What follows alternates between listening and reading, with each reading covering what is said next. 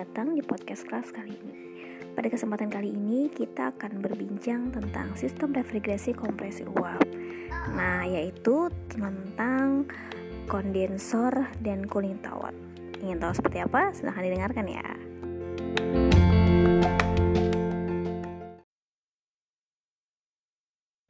Baik, eh, kita mulai dari kondensor sendiri itu apa? Kondensor itu sebenarnya salah satu bagian dari kalau kita bicara tentang rekayasa thermal, tentang kenyamanan kenyamanan thermal, maka akan berbicara tentang heating, ventilation, and air conditioning. Nah, kondensor ini adalah salah satu eh, bagian dalam sistem tersebut. Fungsinya itu adalah sebagai alat penukar kalor untuk melepaskan kalor dari refrigeran. Refrigeran sudah saya bahas di sesi ketiga di buku ketiga. Apa itu refrigeran? Sehingga si refrigeran ini berubah fasa. Jadi ada perubahan fasa di sana dari uap menjadi cair. Nah, padahal aslinya sebuah refrigeran itu kan cair. Nah, siapa yang menjadikan dia uap, lalu mengapa dia harus kembali ke cair? Uh, dan kemudian karena kondensor ini adalah untuk melepas kalor, tempat di mana kalor itu terlepas, berarti akan ada kalor yang diserap, yaitu di evaporator. Kenapa di evaporator dia menyerap kalor? Karena dia sudah dikompresi.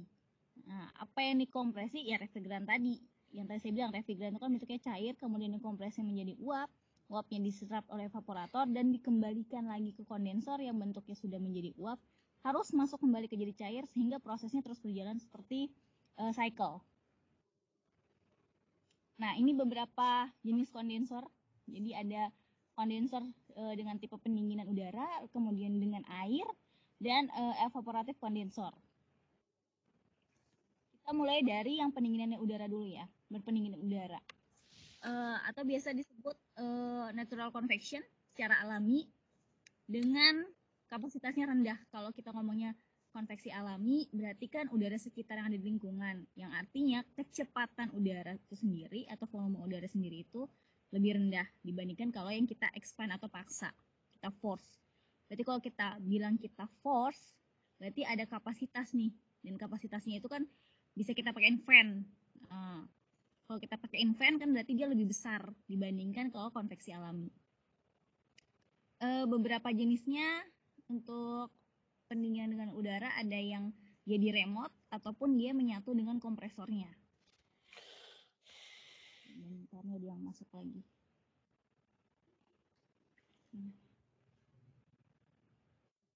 Oke uh, saya lanjut. Uh, kemudian untuk yang pening, masih dengan pendinginan udara uh, kalau dilihat dari kecepatan aliran udaranya menghasilkan aliran turbulen dan koefisien perpindahan panas yang tinggi.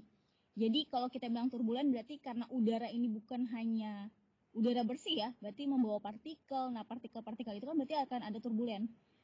Nah, kalau ada turbulen berarti ada koefisien perpindahan panasnya. Nah, koefisien perpindahan panas sendiri uh, sudah dibahas sedikit di kelompok satu uh, tentang koefisien perpindahan panas. Uh, lalu kemudian di pendinginan udara ada kenaikan laju aliran udara yang menyebabkan tekanan drop tekanan berlebihan sehingga daya motor kipas kondensor harus dinaikkan agar sirkulasi udara bertambah. Jadi karena dia menggunakan udara, maka tekanannya pasti akan turun. Kan tadi mau merubah dari vapor menjadi cair. Cara untuk merubah si vapor atau merubah uap air atau bentuk gas untuk menjadi cair, maka menurunkan tekanan secara drastis agar dia menjadi titik-titik embun kembali kan atau berubah menjadi cair. Maka itu karena dia harus mendropkan tekanan, maka dia memerlukan daya motor kipas kondensor yang harus bertambah besar sirkulasinya. Lalu kecepatan udaranya eh, yang biasa digunakan antara rentang 2,5 meter per second sampai dengan 6 meter per second. Ini yang didapat dari eksperimental ya. Lalu kemudian setelah dengan udara maka ada yang menggunakan air. Nah, perbedaannya adalah kalau yang bisa dilihat kasat mata ukurannya memang lebih kecil dibandingkan e, dengan yang udara walaupun kapasitasnya sama ya e, umumnya untuk uh, unit sistem pendingin dengan ukuran besar. Jadi biasanya kalau yang air cooled condenser biasanya di rumah-rumahan kayak di AC rumah kita atau misalnya di perkantoran. Tapi kalau yang water water cooled condenser kan dia membutuhkan air dingin sebagai medianya, berarti kan perlu penampungan nih, penampungan air yang artinya dia akan memerlukan tempat yang lebih besar. Uh, ini proses uh, pendinginannya atau proses satu sistem di HVAC. Kemarin kita kalau di kelompok kedua saya membahas tentang kompresor dan kondensor. Maka di sini akan membahas tentang uh, eh sorry kemarin bahasnya kompresor dan evaporator sekarang membahasnya kondensor dan expansion nah di bagian ini nih si uh, yang kita bahas sekarang kondensor yang tadi ada dua ada yang ada dengan air dengan udara. Perbedaannya ini kalau yang lewat air ya. Jadi ada air yang lebih dingin dimasukkan di pompa masuk. Berarti istilahnya mereka punya penampungan air nih. Penampungan air dingin.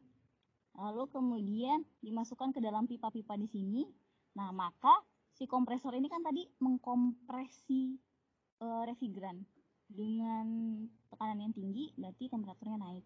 Otomatis yang masuk sini adalah cairan refrigeran eh sorry vapor vapor vapor refrigeran yang sangat panas.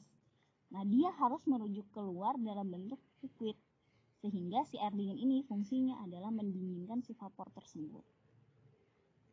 Uh, lalu untuk air buangannya kecepatan airnya sekitar 0,025 liter per second biasanya untuk per kilowatt untuk kapasitas pendinginan. Lalu untuk sirkulasi ulang biasanya perlu cooling tower yang tadi saya bilang karena dia besar maka dia perlu tower untuk uh, air dinginnya. Kecepatannya pun sekitar 0,045 sampai 0,06 liter per second. Lalu nah ini kalau uh, digambarkan dengan cooling towernya bisa dilihat jadi air yang sudah di bagian bawah yang suhu udaranya lebih dingin dibandingkan air yang oh, sorry ini. Air hangat. Jadi air yang keluar dari kondensor itu kan pasti lebih hangat atau lebih panas dibandingkan yang masuk. Nah dia akan gimana caranya biar uh, airnya kembali dingin? Yaitu dengan cara dikecilkan volumenya. Dikecilkan tempat dia untuk keluar. Jadi pas keluar dia akan displash. Sehingga kita bisa lihat perubahan tekanan yang signifikan dari yang kecil menjadi besar dikarenakan volume, maka otomatis temperaturnya akan turun. Konsepnya begitu biar dia cycling ya.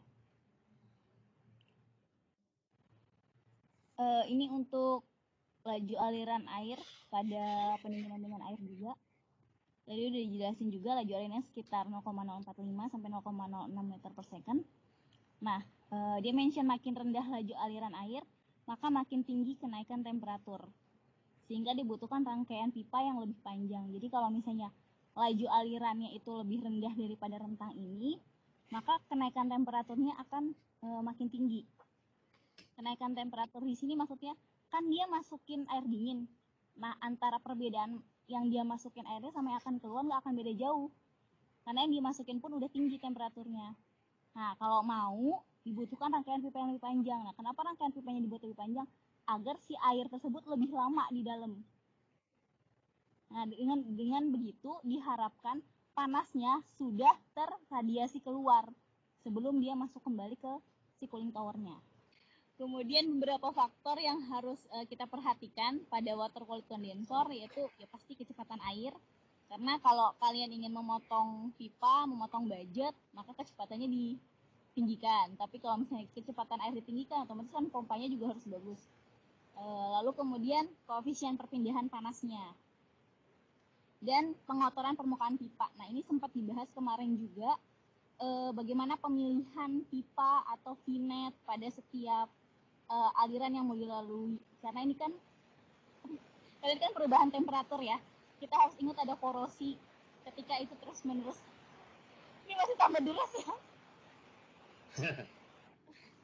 Masih jelas bu apa oke masih jelas. Jadi yang kita takutkan adalah korosi di dalam. Di luar oke okay, mungkin. Tapi kalau di dalam apalagi perbedaan temperatur seperti itu terus menerus dijalankan penting sekali untuk memastikan air yang masuk dan keluar itu sedikit partikelnya. Biar tidak ada gesekan di dalamnya. Itu pertama. Kedua pastikan material yang digunakan adalah material yang titik didihnya tidak lebih tinggi daripada titik didih e, air atau aliran yang mau dimasukkan ke dalamnya. E, ini beberapa jenis kalau dengan pendinginan air ada pipa ganda, pipanya double jadinya mudah-mudahan sih saya ngasih gambarnya ya. Kemudian ada yang pakai coil dan shell, ada juga yang pakai tube dan shell. Nah ya saya ada gambarnya. Kalau pipa ganda seperti ini, jadi e, modelnya seperti yang terlihat di sini. Maksudnya pipa ganda dia punya dua saluran ya. Jadi ini yang pada saat dia masuk air dinginnya kemudian keluarnya air hangat. Nah di bagian sini nih si evaporatornya keluar masuk untuk merubah eh, apa namanya dari mulai gas kemudian dia berubah jadi eh, titik-titik eh, air atau kembali lagi menjadi liquid. Lalu ada condenser shell M2 modelnya seperti ini uh, ketika dia bentuknya shell. Dan berarti dia ada ada selubungnya ya ada shellnya. Tapi di tapi ada tube untuk di mana si uh, aliran panasnya masuk dan kembali bentuk uh, cair ketika sudah keluar bisa dilihat yang masuk itu lebih besar karena dia bentuknya vapor dan saya bilang bentuknya gas atau uap. Jadi dia akan menyedot lebih banyak. Tapi ketika dia keluar karena ini mau bentuknya titik-titik air kayak kita masak air aja gitu. Jadi kayak berembun titik-titik air maka yang keluarnya harus lebih kecil. Nah si airnya masuknya di sini. Jadi kayak ada di bagian dalamnya. Makanya diselubungin sama shell dulu yang tubnya ini baru uh, si refrigerannya. Uh, ini ya ini contoh kalau di uh, towernya ya. Karena tadi kan dia maunya cycling gimana caranya air yang sudah panas yang sudah selesai dipakai tapi tetap masih bisa dipakai lagi adalah satu dia taruh fan di atas agar panasnya keluar. Yang kedua dia buat denia spray. Dia buat nozzle agar tadi dia terekspansi jadi ketika tekanannya dibuat besar dengan volumenya dibuat jauh, ini kan volumenya jauh lebih kecil dibandingkan volume ketika akan dia keluar. Maka dipastikan pressure-nya akan turun drastis dan temperaturnya akan terus drastis. Kan kalau pressure-nya turun drastis, maka temperatur pun mengikuti. Uh, ini cuma ini sama sih sistemnya kayak tadi. Uh, lalu kemudian ini proses bagaimana si temperatur itu turun secara drop, secara dropping Lalu kemudian ini yang naik setelah di dari air dingin menuju ke air panas.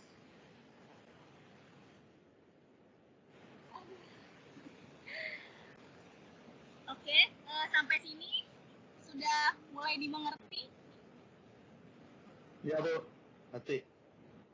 Oke, saya lanjut ke heat rejection ya. Ada sedikit perhitungannya untuk heat rejection, yaitu jumlah kalori yang dilepas sama kondensor di bagian kondensor. Tadi kan di gambarnya apa? Ya kan di bagian atas ya setelah dikompresi. Namanya setelah dikompresi berarti ada Q ada kalor. Ada QC atau kalor yang dilepas ada QA atau kapasitas dari kompresor. Karena dia tadi dari kompresor kan. Jadi kalor yang diserap di evaporator kenapa kalau kapasitas kompresor jadinya diserap? Karena setelah dari kompresor dia ke evaporator. Maka yang diserap sih oleh evaporatornya. Ditambah oleh daya.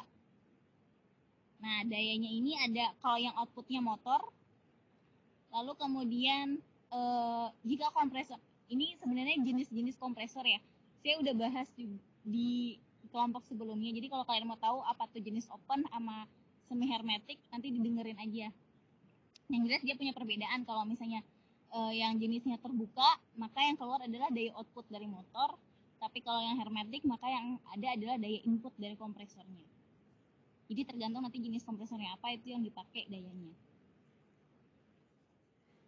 Nah, e, maka dari itu dia akan keluar e, nilai ini. QC sama dengan QE plus W atau sama dengan 1 plus 1 COP dikali Q. Ada yang tahu COP? Quotient of apa ya? Performance. COP itu coefficient of performance. Jadi koefisien uh, performansi dari sistem ya. Yang bagus itu di atas satu. Jadi biasanya kalau ada orang-orang bagian servis AC atau teknik bukan servis AC yang ngebersihin ya, tapi maksudnya technical AC gitu, mereka yang pertama kali itu COP-nya, COP-nya masih wajar nggak gitu. Kalau misalnya COP-nya udah nggak wajar, berarti sistem kerjanya ada yang salah di dalam. E, makanya disebutnya coefficient of performance.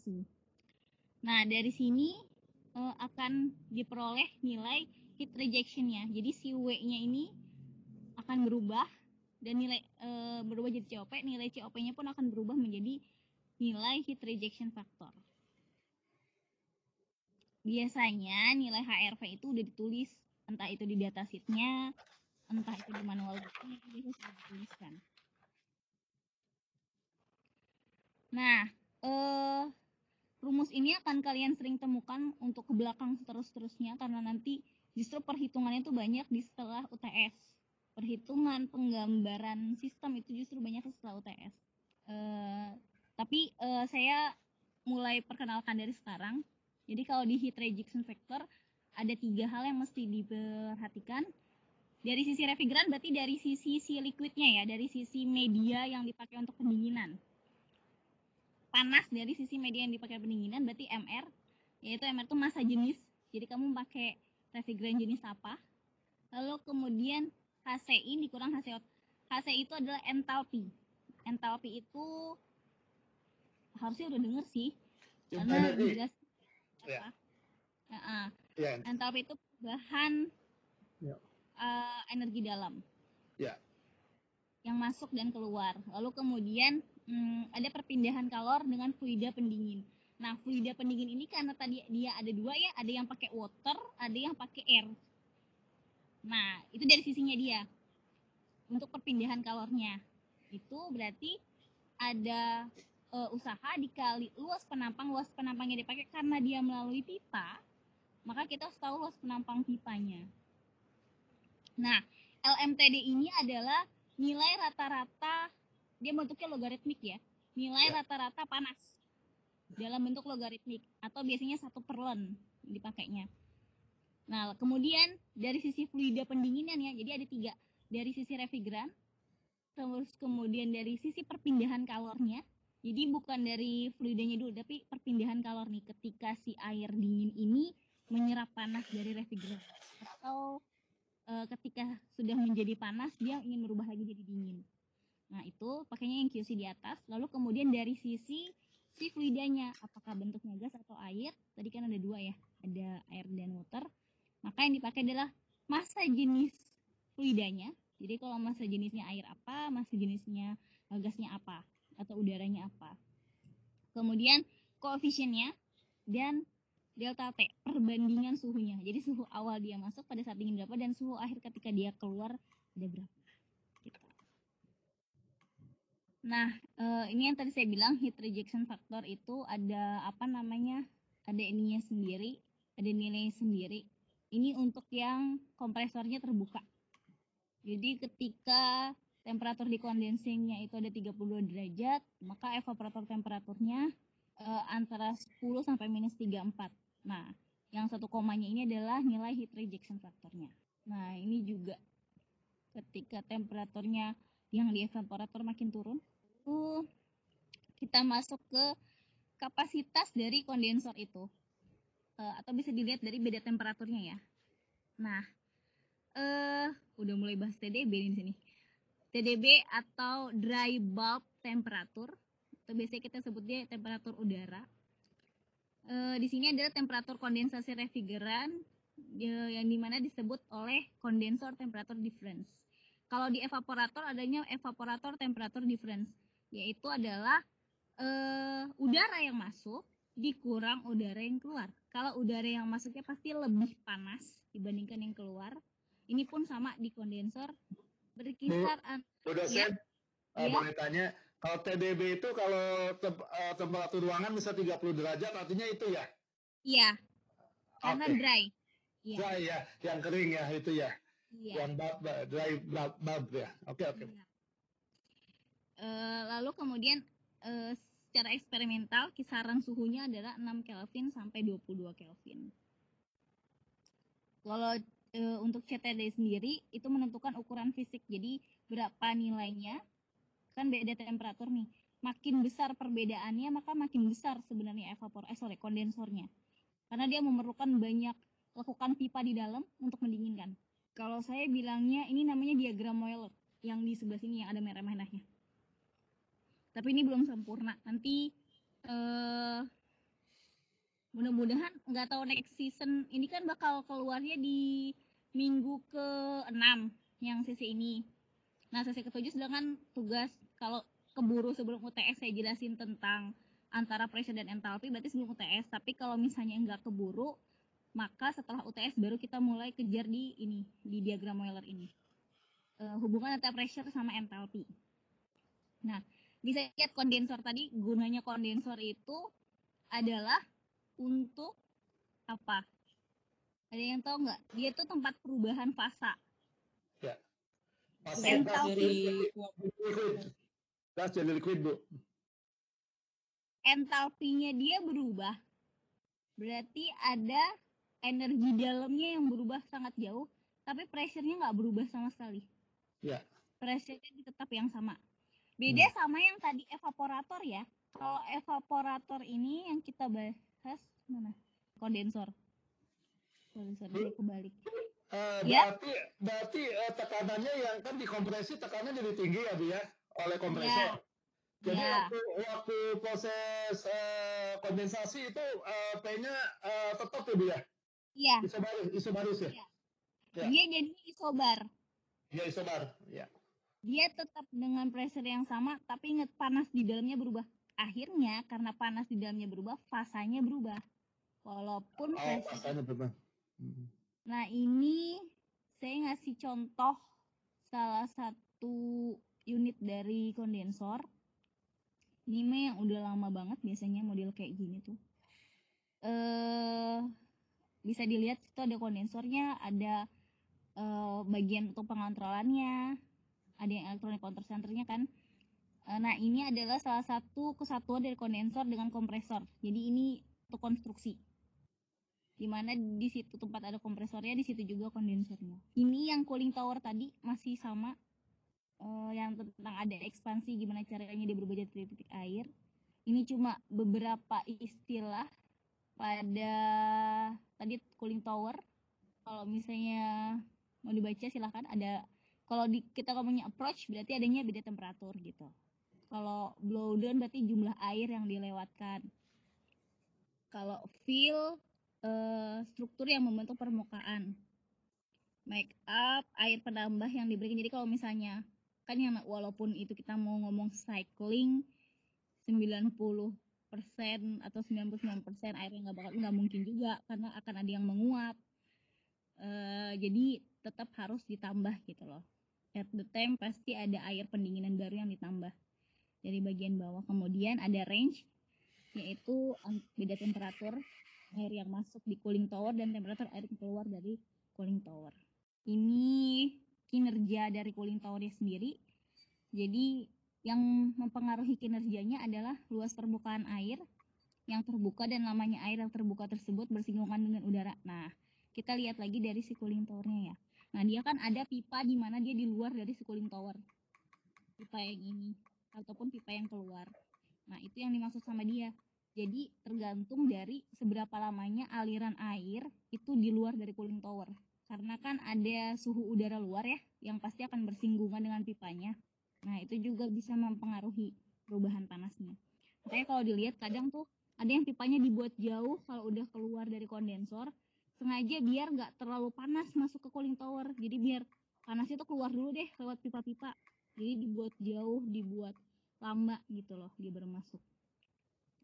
Terus tergantung juga oleh kecepatan udara yang melewati menara pendingin atau cooling towernya sama arah laju aliran udara terhadap tetesan air, maukah dia paralel atau kasilang atau berlawanan. Itu juga hal-hal yang mempengaruhi. Nah, eh, karena tadi dibilang ada make up eh, penambahan air. Nah, kenapa air bisa hilang di pendingin? Hal-hal yang kemungkinan terjadi penguapan tadi yang saya cerita. Kemudian titik air yang kecil terbawa oleh udara keluar. Jadi ya pada saat di display mungkin ada yang terbawa keluar dari menara itu. Lalu ada juga persentase tersentuh dari air yang tersirkulasi dibuang atau kalau misalnya eh, apa namanya pada saat dia kan dia dikasih vent tuh di bagian atas. Nah mungkin dari situ juga bisa keluar. Nah atau kalau misalnya dia punya karena itu kan ada vent ya berarti ada sisi-sisi yang akan kebuka partikel masuk nih otomatis kan paling bawah ada akan air yang kotor kan yang iya. terendam yeah. Itu kan dibersihin otomatis akan ada yang keluar. Ganti lagi air baru kurang lebih seperti itu. Nah ini yang tadi dia bilang tergantung dari uh, alirannya. Apakah dia paralel ataukah dia seri ataukah dia saling bersilang.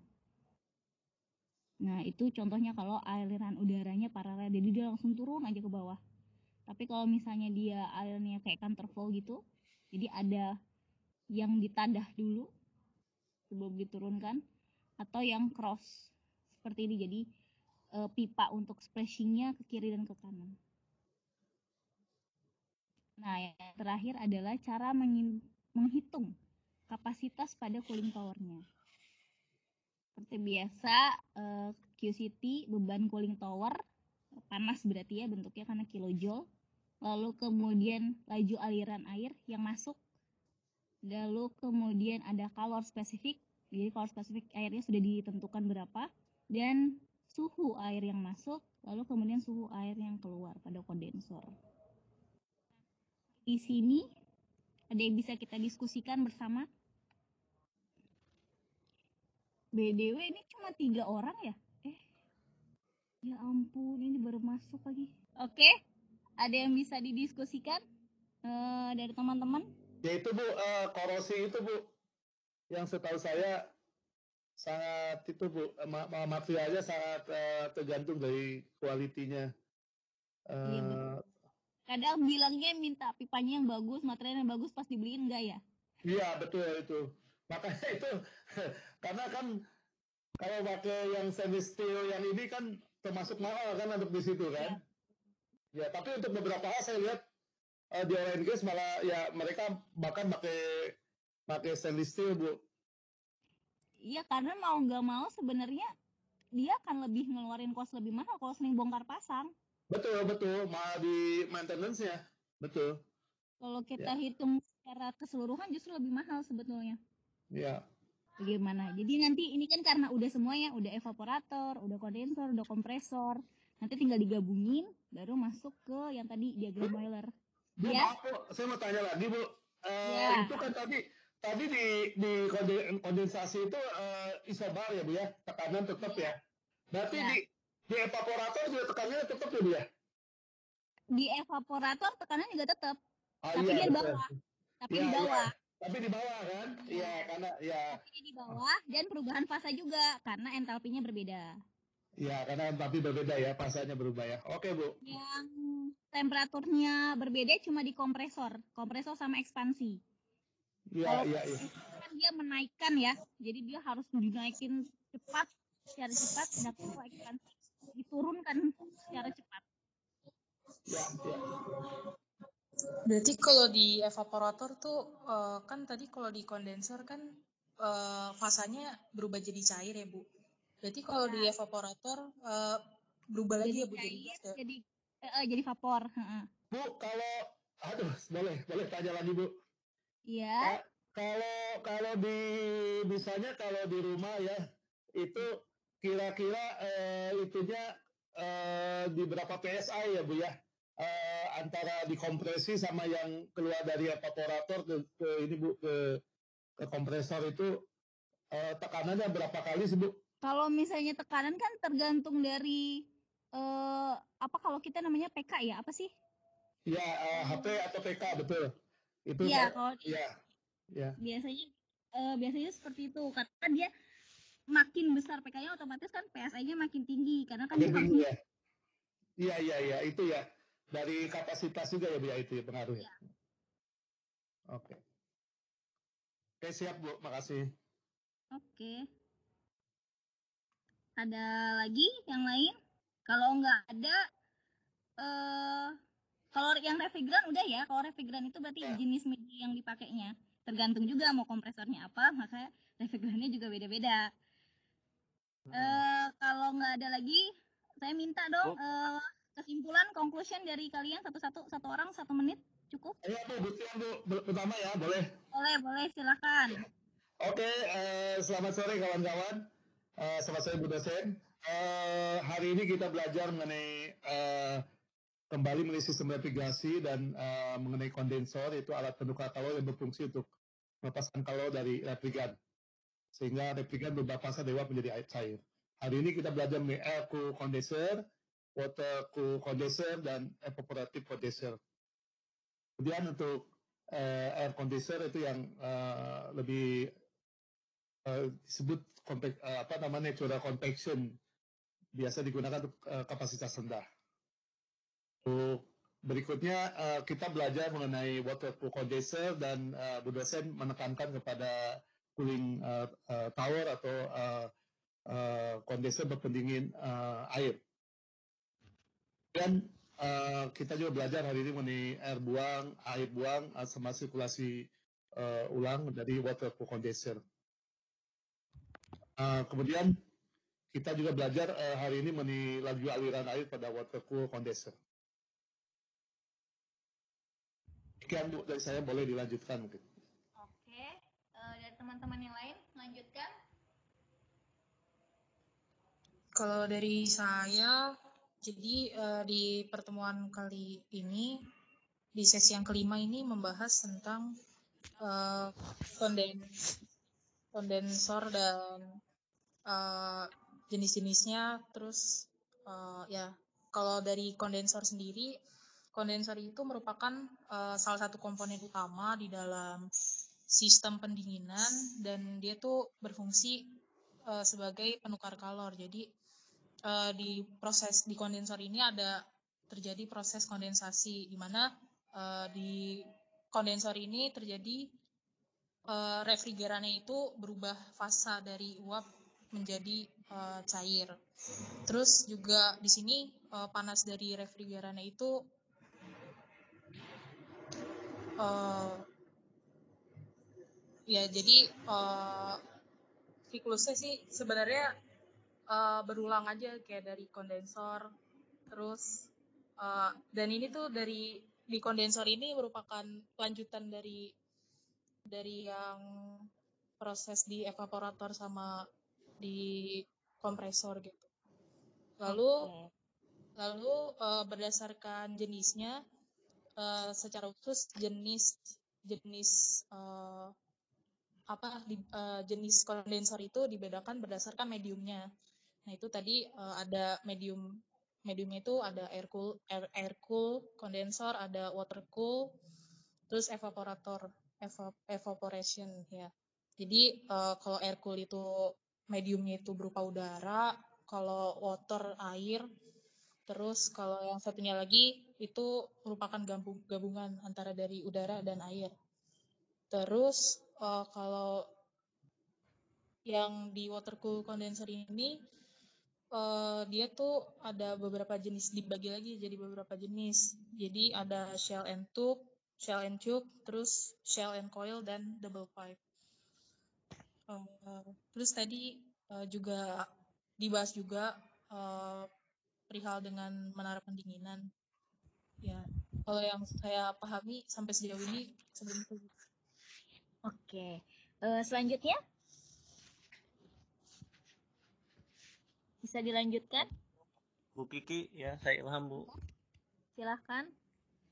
Kalau dari saya terkait materi hari ini yang telah disampaikan oleh Bu Kiki tentang kondensor dan evaporator ini merupakan sebuah SRKU ya siklus kom refrigerasi kompresi uap yang mana yaitu siklus untuk yang terdapat dalam mesin pendingin ya Bu seperti yeah. yang kita pakai di rumah sehari-hari kayak kulkas AC seperti itu dan uh, di dalam SRKU ini yang saya sudah lihat dari paparan ibu dan juga pernah tahu membaca sedikit dari googling itu terdapat ada empat komponen utama yaitu ada kompresor, hari ini yang kita pelajari kondensor, terus ada katup ekspansi, lalu ada evaporator. Kalau untuk di kompresor sendiri ini merupakan sebuah jantung dari siklus refrigerasi karena memiliki tugas untuk menghisap si refrigeran eh, dalam fasa gas lalu kemudian masuk ke dalam kondensor yang mana di dalam kondensor ini terdapat proses heat exchanger atau penukaran kalor yang terdapat dalam refrigeran sehingga terkondensasi menjadi fasa cair. Lalu dari kondensor ini atau kondensator ini masuk ke katup ekspansi lalu ke evaporator. Seperti tadi kawan Tika yang telah menjelaskan proses RKU ini dia bersifat loop gitu. Jadi dia berputar uh, dan berulang-ulang prosesnya. Dari kondensor ke katup ekspansi evaporator terus lalu ke kompresor lalu ke kondensor lagi. Seperti itu bu. Kalau dari saya sih. Oke baik. Uh, yang lain ada lagi?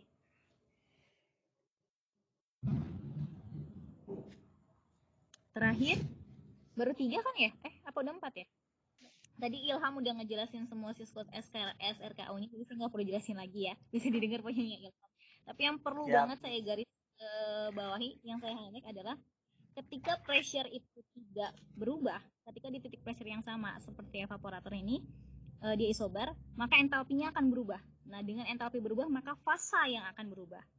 Tetapi ketika pressure-nya yang berubah, atau ada kenaikan pressure di kompresor, atau kayak ekspansi dia penurunan, maka dia tidak ada perubahan entalpi. Artinya dia tidak merubah fasa, tetapi merubah temperatur. Temperaturnya berubah, fasanya tidak. Kalau pressure-nya sama, entalpi berubah, berarti pressure-nya di titik yang sama atau di tekanan yang sama, tetapi fasanya berubah, entah dari vapor ke liquid atau liquid ke vapor. Jadi hanya dua hal itu yang perlu di-highlight sebenarnya di sistem SRKU. Baik, uh, untuk teman-teman kelompok ketiga, uh, untuk mata kuliah rekayasa termal. Jika tidak ada lagi penambahan, uh, saya ucapkan terima kasih untuk partisipasinya.